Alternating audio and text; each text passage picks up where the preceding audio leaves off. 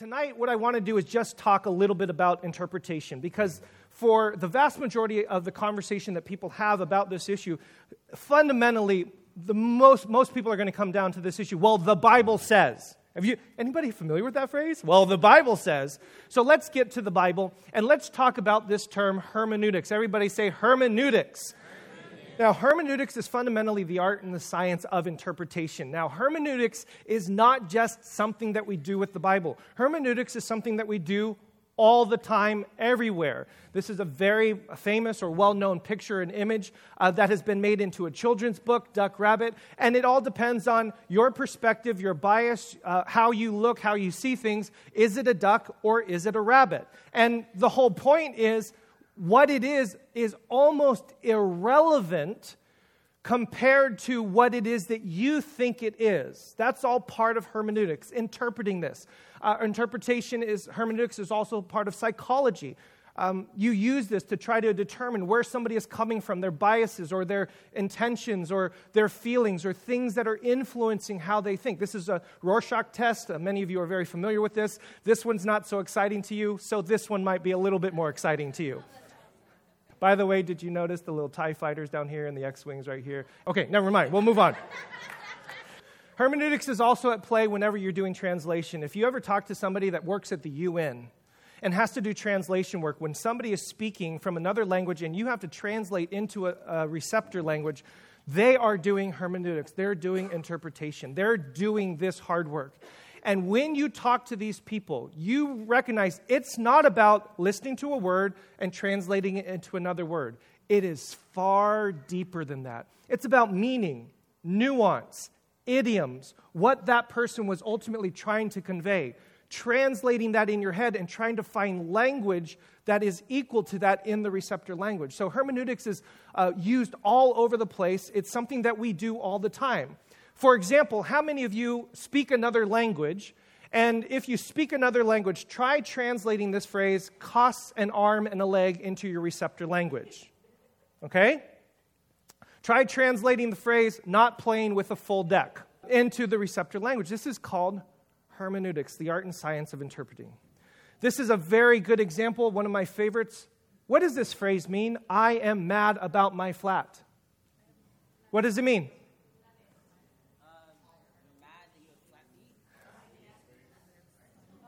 I have a flat tire. I'm really upset that I got a flat tire. But some of you interpreted it that way because you live in the United States. If you had lived in England, what does this exact same phrase mean? I'm super excited about the apartment that I just got. Now, here's what you need to understand this is interpretation. This is hermeneutics. This is what we do all the time. And this exact same phrase, nothing has changed about the wording. But depending upon where you live, your country of origin, your ethnicity, the exact same language could mean something radically different. Are you with me? What does this mean? book. What does that mean? Some of you are like, ah, nah. It's pages, it's got bindings, it's got words in it. Now, what does it mean? We've got to book it. Now, what does it mean? The officer said to book him. Now, what does it mean? The judge threw the book at him. Now, what does it mean? I need to book my flight. Now, what does it mean? He does everything by the book. Now, here's what's important to know about interpretation. And, uh, and I'm setting this all up because we're going to get to the scriptures. Here's a word. And some of us know exactly what that means. And when we come to that word, we know exactly what it means. But here's the problem the word actually doesn't mean anything. The word gets its meaning from the things that we put around it, from the culture that we bring, from the experience that we have. And if you do the hard work of hermeneutics, which is the art and the science of interpretation, you recognize that these aren't five different definitions, they're five different interpretations. And fundamentally, what makes meaning happen is this one word context. What we put around it, what we bring to it. And what we bring to it is known by our lenses. Every single one of us in this room have a culture set, have a language set, have a bias set, have an experience set. And when we come to words on a page, we are coming with that set. And all of that influences how we read those passages. Very much like the phrase, I am mad about my flat. And here's the problem. And again, you're going to walk away with more questions. Here's the problem we are very fallible beings. We don't get things right all the time. We see things that we think we see, but we don't actually see what we're supposed to be seeing all the time. We have blind spots.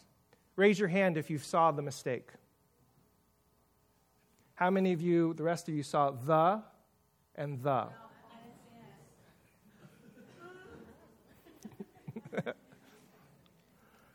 So, when we talk about interpretation, scholars and people who write about this, and if you're an English teacher, you know all about this because you do this with your students. What you bring and how you read greatly affects the meaning that you pull out of these texts. Scholars also talk about context being both rich and poor. Let me explain to you what that means. There are some pieces of literature that are context rich and context poor, meaning that the writing itself doesn't necessarily come with a lot of context in and of itself. A children's book. Would you say a children's book requires a lot of contextual understanding to understand that book? No. A children's book is context poor. Green eggs and ham. You don't necessarily need to know how the ham got here or what Dr. Seuss, what era he was living in to understand green eggs and ham. A cookbook, context rich or context poor? Context poor. You don't need to know a lot of background to really understand what rosemary is or one cup. Uh, well, if you're in England metric system, okay, that's a whole other problem. The Constitution of the United States. Context rich or context poor? extremely rich.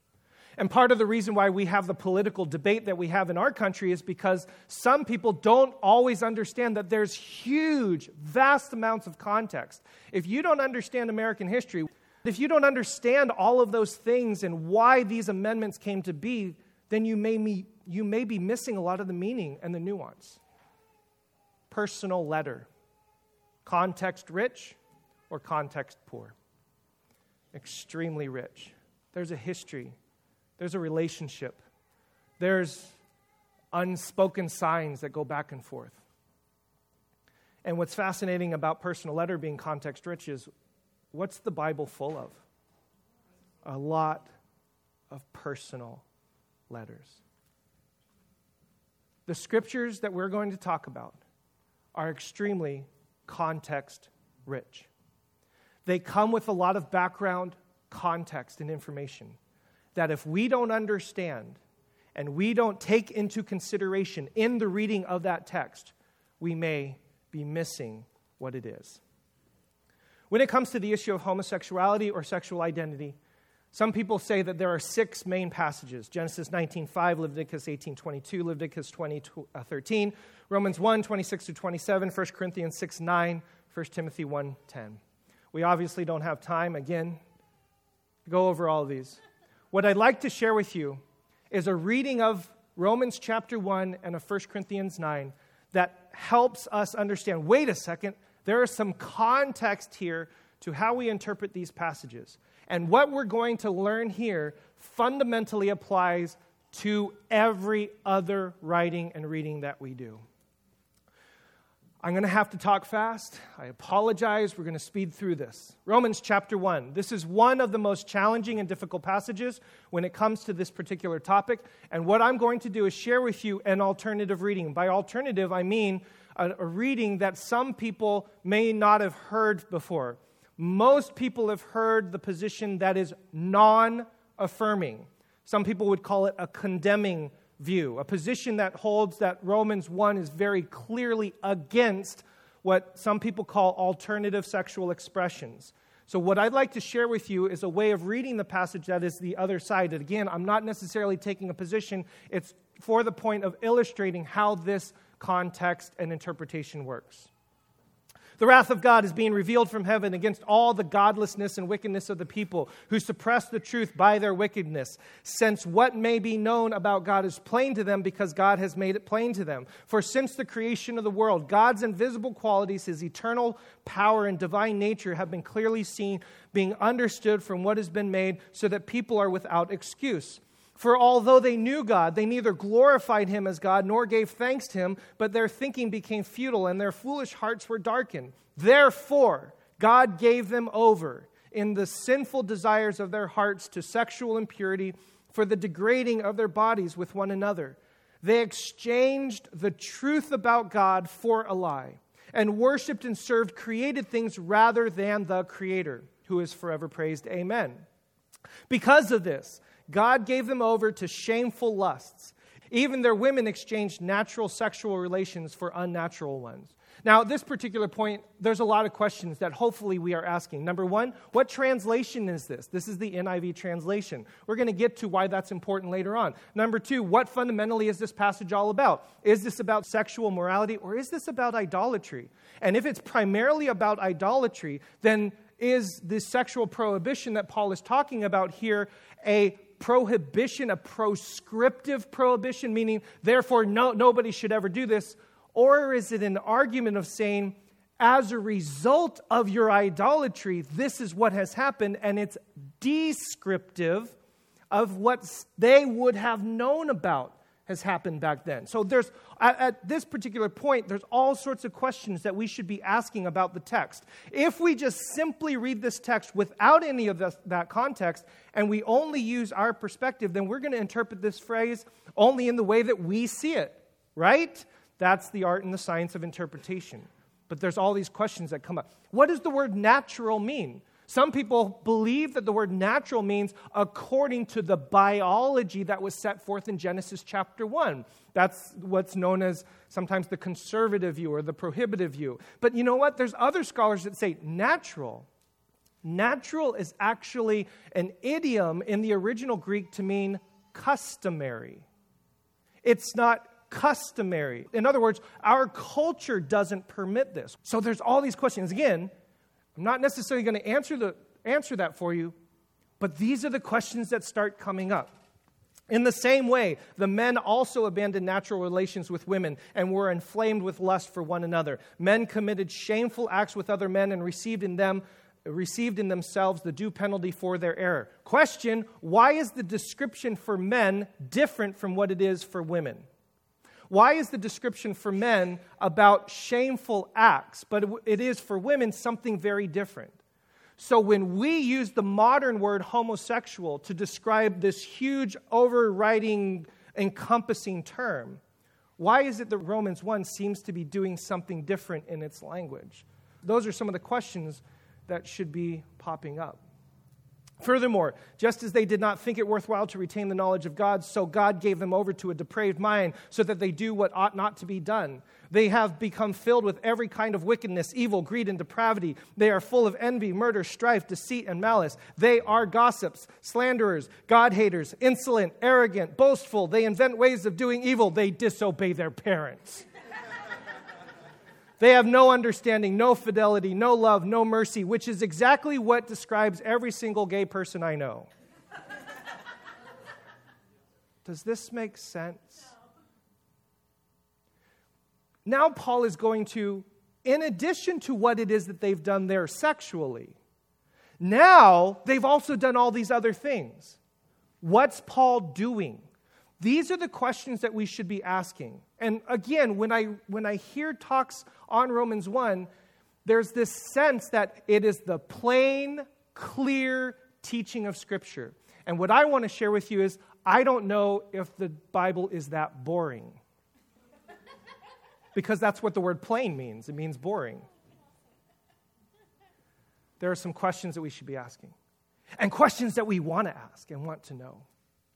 Although they know God's righteous decree that those who do such things deserve death, they not only continue to do these very things, but also approve of those who practice them. You, therefore, have no excuse, you who pass judgment on someone else. For at whatever point you judge another, you are condemning yourself, because you who pass judgment do the same thing. Oh my goodness. Wait a second. Are you telling me Romans 1 was just a setup?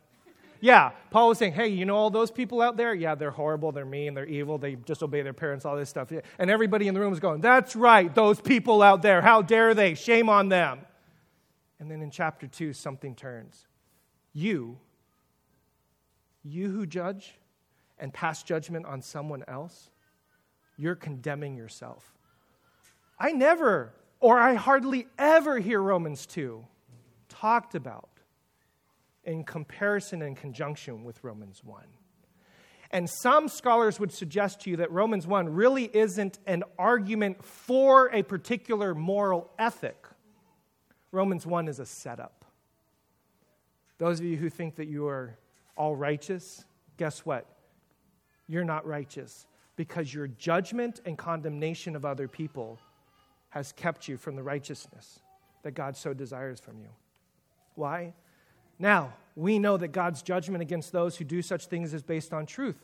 So when you, a mere human being, pass judgment on them and yet do the same things, do you think you will escape God's judgment? Or do you show contempt for the riches of his kindness, forbearance, and patience, not realizing, and this is one of the most beautiful passages, that God's kindness is intended to lead you to repentance?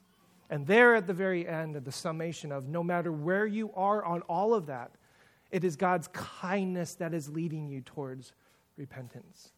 Now, I've just given you a few of the questions that we should be asking, just a few. There's a ton more and hundreds of pages by which we can get into that.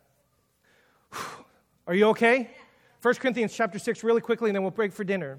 Or do you not know that wrongdoers will not inherit the kingdom of God? Do not be deceived, neither the sexually immoral, nor idolaters, nor adulterers, nor men who have sex with men now, this is one of those what's known as vice lists. It's a list of things that are behaviors or people that are not going to inherit the kingdom of God. Again, one of the questions we should be asking is what is the translation and why did they translate it there? There's two words that are used in this phrase. If you notice the footnote, the two words are malakoi and arsenokoitai. There's a lot of etymology that goes behind it. Some suggest that malakoi is literally the word that means soft or squishy. And arsenokoitai is a combination word that means man or better. It's also where, the, where we get the word coitus, or it's where we get the word intercourse. So here we have a phrase that comes from two words that the NIV has scrunched together to mean this. But is it that simple? Is that the plain reading of the text? All of you at this point should be going, uh uh 1 Corinthians chapter 6 in the New Revised Standard Version uses the word male prostitutes and sodomites. The New American Standard Bible uses the word effeminate and homosexuals. The King James Version uses the word effeminate and abusers of themselves with mankind. Now, let me tell you something. When we use the term homosexual or when we use the term sexual identity, that is very, very different from the term abuse. And notice how this, the King James, translates this abusers. The Geneva Bible translates this wantons nor buggers. It's a 1599 translation. By the way, I looked up wantons just to make sure I got my definition right. that seems quite appropriate. Deliberate, willful, malicious, spiteful, wicked, cruel and the Young's uh, literal translation, effeminate sodomite. If you take a look at the history of translation in this word, 1525, 1587, 1729, you start to see that even in these terms, it's really hard to get to what exactly does this mean. And once the 1900s come around, a new term enters into our vocabulary. That term is the word homosexual which did not exist prior to the 1900s because it's a whole new term and a whole new category. So when you take a look at this, interpreting passages like this is not that plain and simple. Part of the reason is the word arsenokoitai. And remember, context is important, how it's used, and the things that you put around it. Arsenokoitai isn't used anywhere else in ancient Greek literature. In other words, what most scholars would suggest to you is that Paul made it up to describe something and a meaning and a category that may actually be lost to us. And scholars are working really hard to try to figure out what does this mean? Okay, I need to sew it up, and then we need to have dinner. Regarding Romans 1 and 1 Corinthians 6 and all the other things, it fundamentally comes down to this question is what they were talking about then what we are talking about now? And most of the authors that are writing are fundamentally asking and addressing this question Is what they were talking about then what we're talking about now? Now, if what they are talking about then is equal to what we're talking about now, those who are on the restrictive side of the interpretation are like, see, it's very clear. But there's also another voice that says, I think what they're talking about has to do with prostitution, abuse, power, cultural identity, things that don't have an equation to what we're talking about now today. And if that's the case, then we can still be on board with I'm against people who abuse other people. I'm against people who leverage sex for financial gain. I'm against people who are going to treat other people as second class citizens sexually. Does this make sense? So, those who are on the progressive side oftentimes want to kick the Bible out and say, well, then just forget the whole thing. And again, what I'm trying to do or hope that we can do is hold both of these intention, intention and listen to the other side. And again, the answer to this question is what they are talking about then, what we're talking about now, all comes down to context and our context and their context and the lens through which we are viewing the scriptures. Now, somebody is going to say, But isn't this God's divinely inspired, inerrant word of God? Now, let me just simply say, I can affirm this statement. Uh, here at Spark, and my entire life has been spent studying, researching, and teaching, which is a very daunting task, by the way. This beautiful book. And if you've been at Spark, you know we started in Genesis, and we've spent three years just teaching through this amazing book, which includes some very difficult passages this question that comes up, but isn't this God's divinely inspired, inerrant Word of God? If you answer the question, yes, it is, then I'm going to suggest and propose to you how much more important is it? How much more important is it then that we lay down our biases, lay down our lenses, and try to listen deeply to what it is that God was trying to communicate to us? If you believe this, then my encouragement to you is then get to work.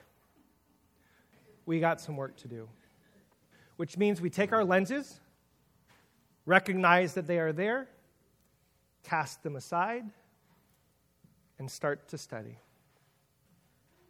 We hold some humility. I might be wrong. I might be seeing this differently. I might have been approaching this through a lens that God never intended me to approach this through. And you know what? I need my community. That person over there that doesn't believe the same thing that I believe, in fact, says things that ultimately like are cringeworthy to my spirit, I actually need them. I need to listen to them. I need to hear them. And I need their stories to influence mine. And ultimately, we need to love. Now, I'd like to spend a whole another hour just talking about the hermeneutics of love. But fundamentally, the hermeneutics of love is the idea that if you truly love a text, then you will lay your life down for it, including your opinions, your biases, the things that you are bringing to it, to let the text speak to you in new and fresh ways. That's what love is.